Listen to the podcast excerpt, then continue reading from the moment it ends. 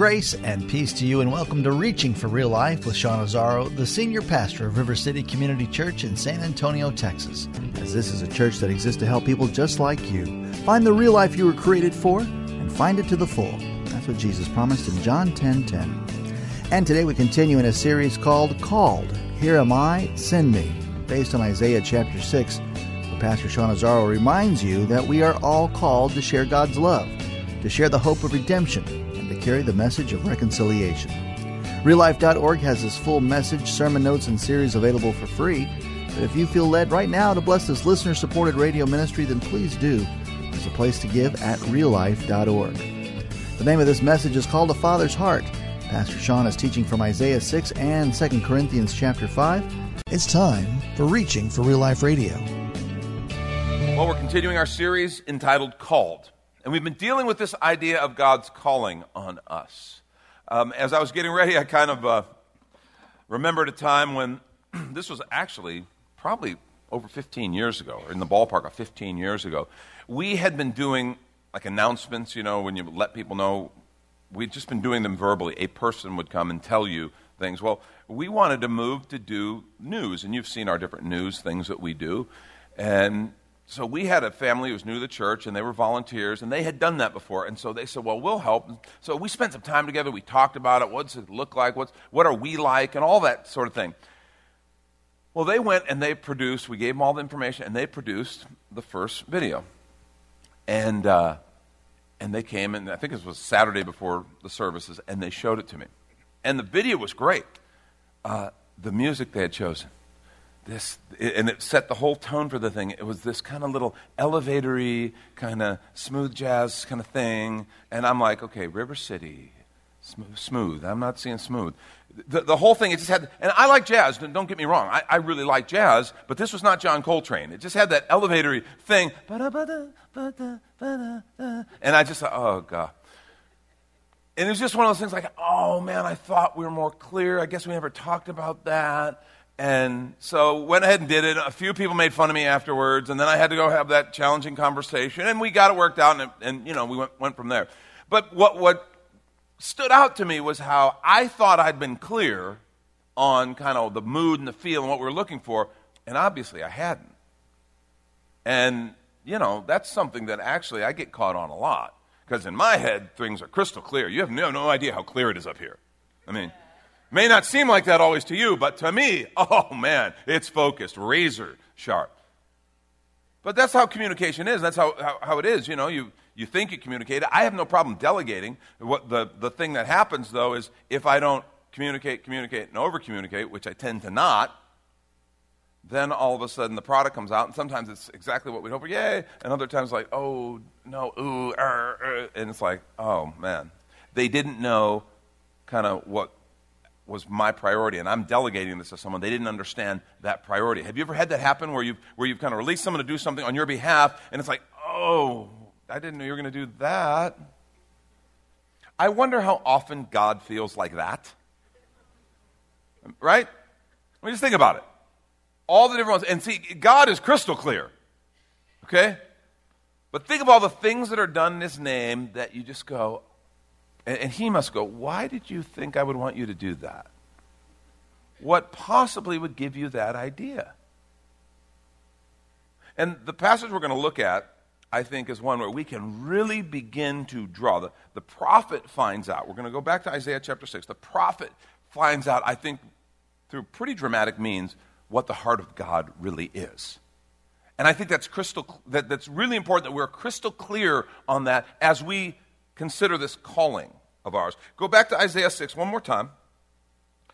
Last week we didn't read the whole passage, but this week I want us to read the whole passage. We've walked through, we've looked at some different things, we've highlighted some key big ideas in this, in this, around this theme of calling. But I want you, if you can, and I know we've been looking at it every week, I want you to, to listen to this scripture. I'm going to read it, I'm going to put the words on the screen, but I want you to read it, listen to it as though it's the first time. Because the imagery in the passage kind of takes us to a point. I want us to see that. So look at the passage and do your very best to look at it with fresh eyes. In the year that King Uzziah died, I saw the Lord sitting upon a throne, high and lifted up, and the train of his robe filled the temple. Above him stood the seraphim. Each had six wings. With two, he covered his face, with two, his feet, and with two, he flew. And one called to another and said, Holy, holy, holy is the Lord of hosts. The whole earth is full of his glory. And the foundations of the threshold shook at the voice of him who called, and the house was filled with smoke. And I said, Woe is me, for I am lost, for I am a man of unclean lips, and I dwell in the midst of a people of unclean lips. For my eyes have seen the King, the Lord of hosts.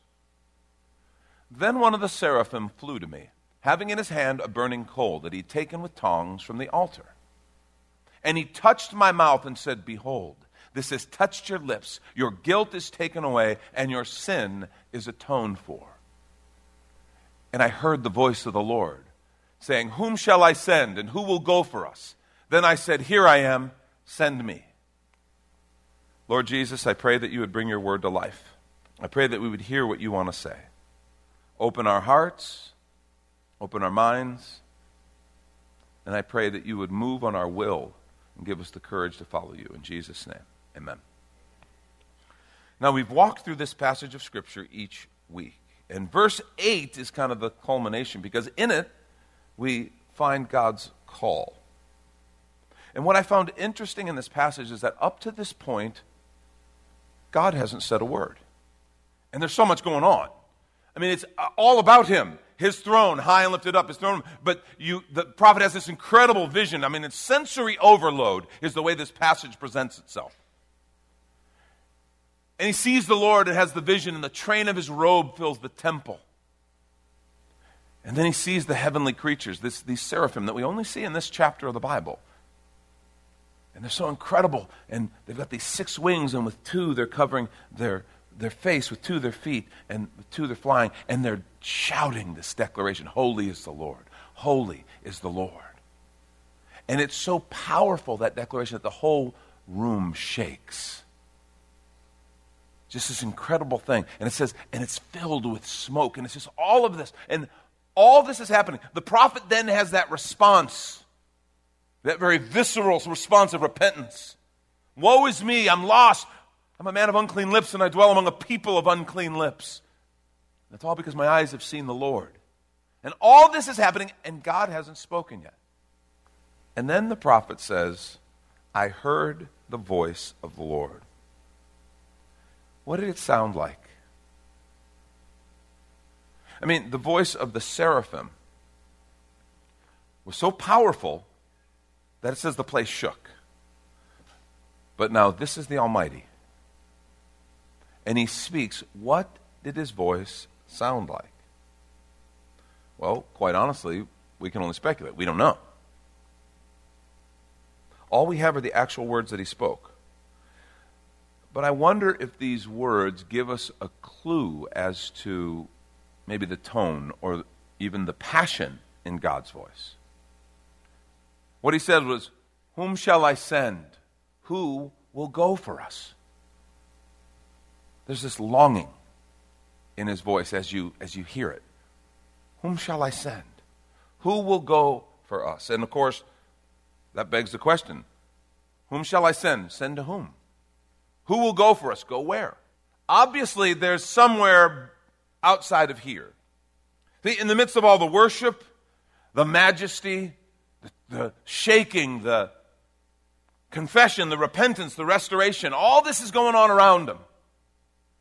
God's thoughts and his heart is clearly beyond the walls of the throne. He's beyond the throne room, he's beyond the worship.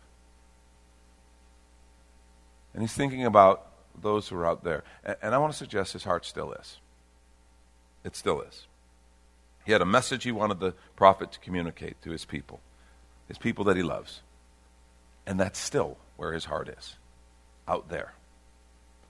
I got a picture of this. Um, at least for me, it was a, a very powerful picture.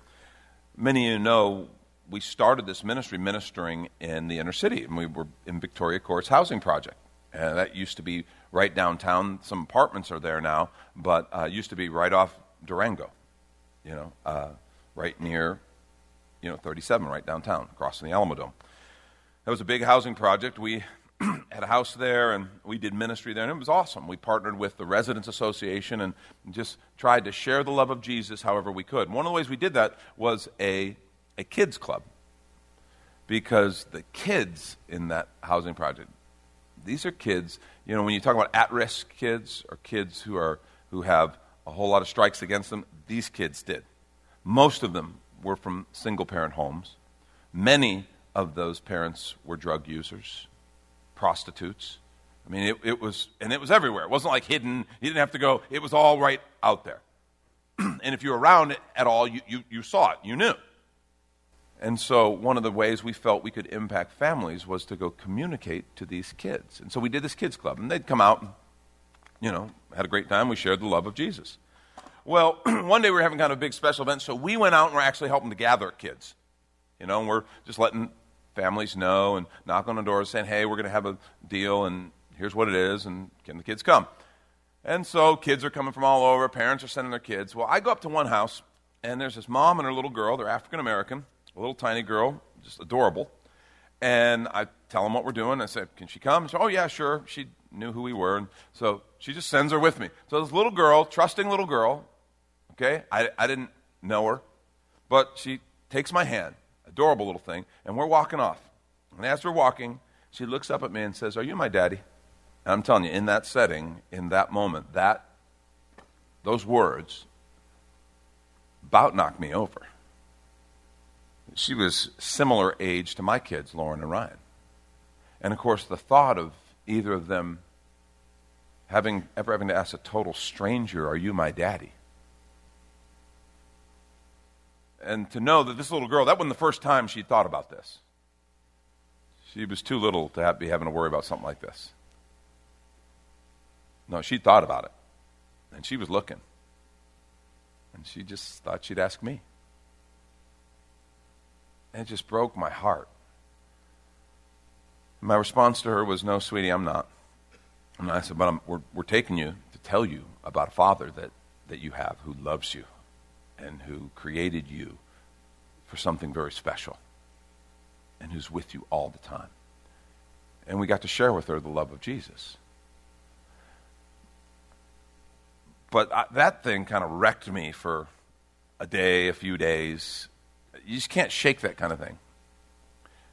See, because when it's statistics, and we all know statistics, we know statistics about single parent homes and the struggles and the challenges. We know about stuff that's going on in the inner cities, and we, we, you know, we can look at all the statistics.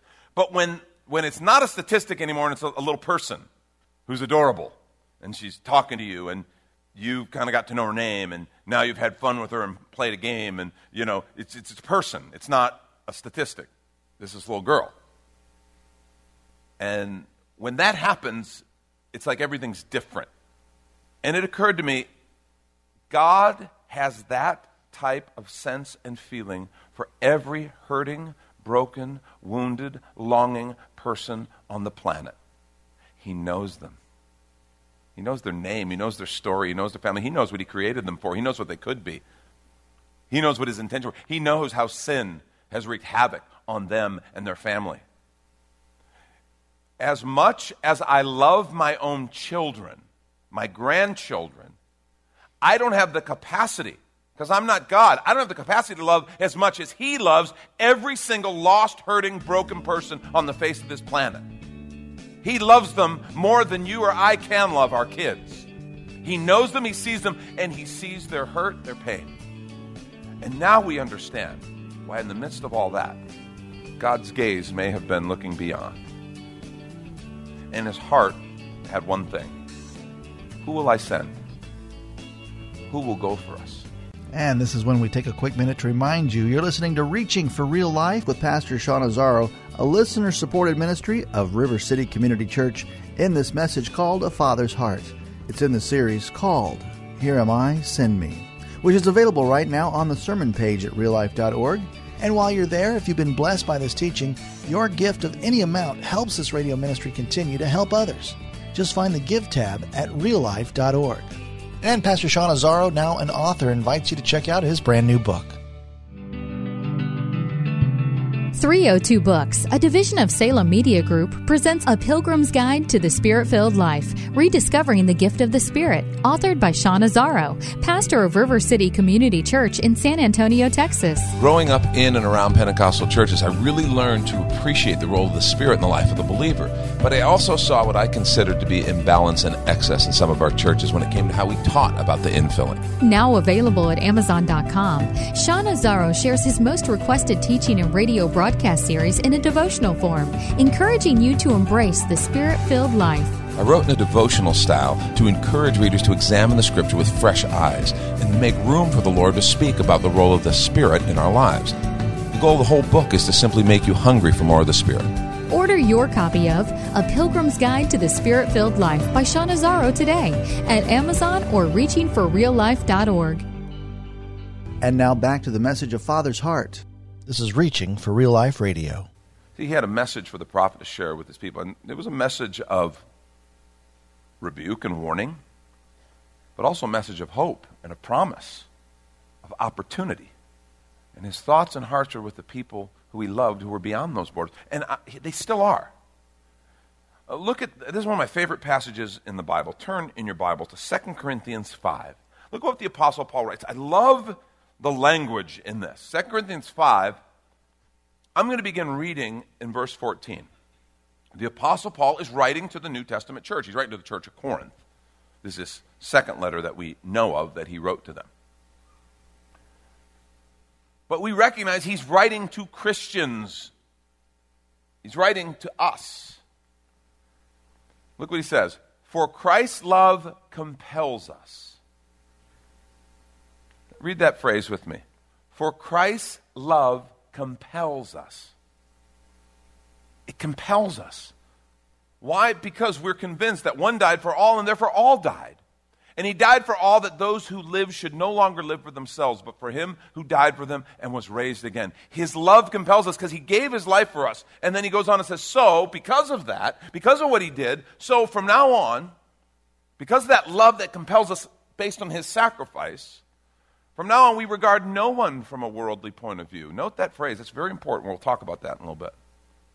We regard no one from a worldly point of view, though we once regarded Christ in this way, we do so no longer. Therefore, if anyone is in Christ, the new creation has come. The old is gone, the new is here. All this is from God, who reconciled us to himself through Christ and gave us the ministry of reconciliation. I love that phrase. That's a pretty cool ministry the ministry of reconciliation, that God was reconciling the world to himself in Christ, not counting people's sins against them, and he's committed to us the message of reconciliation. We are therefore Christ's ambassadors, as though God were making his appeal through us. We implore you on Christ's behalf, be reconciled to God. God made him who had no sin to be sin for us, so that in him we might become the righteousness of God that incredible ministry of reconciliation. And that phrase, ambassadors. You see, we've been talking about how this calling and how God has this calling for the prophet and how he has a calling for every one of us. And how it's not necessarily the same calling, but when we read what Paul just wrote, it's kind of similar. If we're called as the body of Christ, as believers, as River City Community Church, and as the individual members of that church, if we're called to be as ambassadors, then how different is it really? Different setting, different time period, different means of communication. But we're all called to be his ambassadors of reconciliation. And as we go, we need to remember this one thing that I think God was making clear to the prophet, and I think he wants to make clear to us. Write this down. God's call is always rooted in God's heart for people. God's call is always rooted in God's heart for people. See, we get excited about the idea of calling sometimes, I think. You know, we, we get excited about, you know, how has God wired me? And we do spiritual gift tests and we try to figure out how He's called us. And that's all a good thing. And we have means to help you with all of that. And I think that's great. We get fired up about how He's wired us and what He's going to have me do. And we envision ourselves doing that. And it's, it's exciting. The thing is, we better first remember God's call is always rooted in His heart for people. First, we have to be about Him, then about those who He's sending us to. And then we can think about our place in all of that. I think sometimes we get the cart ahead of the horse and we start getting all fired up on what we're going to do and what it's going to look like and how we're going to get prepared. And we miss the big idea that it's all about the Father's heart. That's why I've, I've entitled this message, A Father's Heart. We forget that the one who's calling us is a Father who loves people. And he wants us to minister from that point. You see, God sees every need. God hears every single cry, and his answer is to send us. His answer to the world is to fill a people with his spirit and to send those people into the world. And we better remember our call is always rooted in God's heart for people. a couple things that Paul's pointing out to us in the Second Corinthians passage that are really important. We're called to share God's heart of love. His heart for people is a heart of love. We are called fundamentally to share his heart of love. Verse 14 said, Christ's love compels us. God loves people. Have you experienced the love of God in your life? I mean, think about that.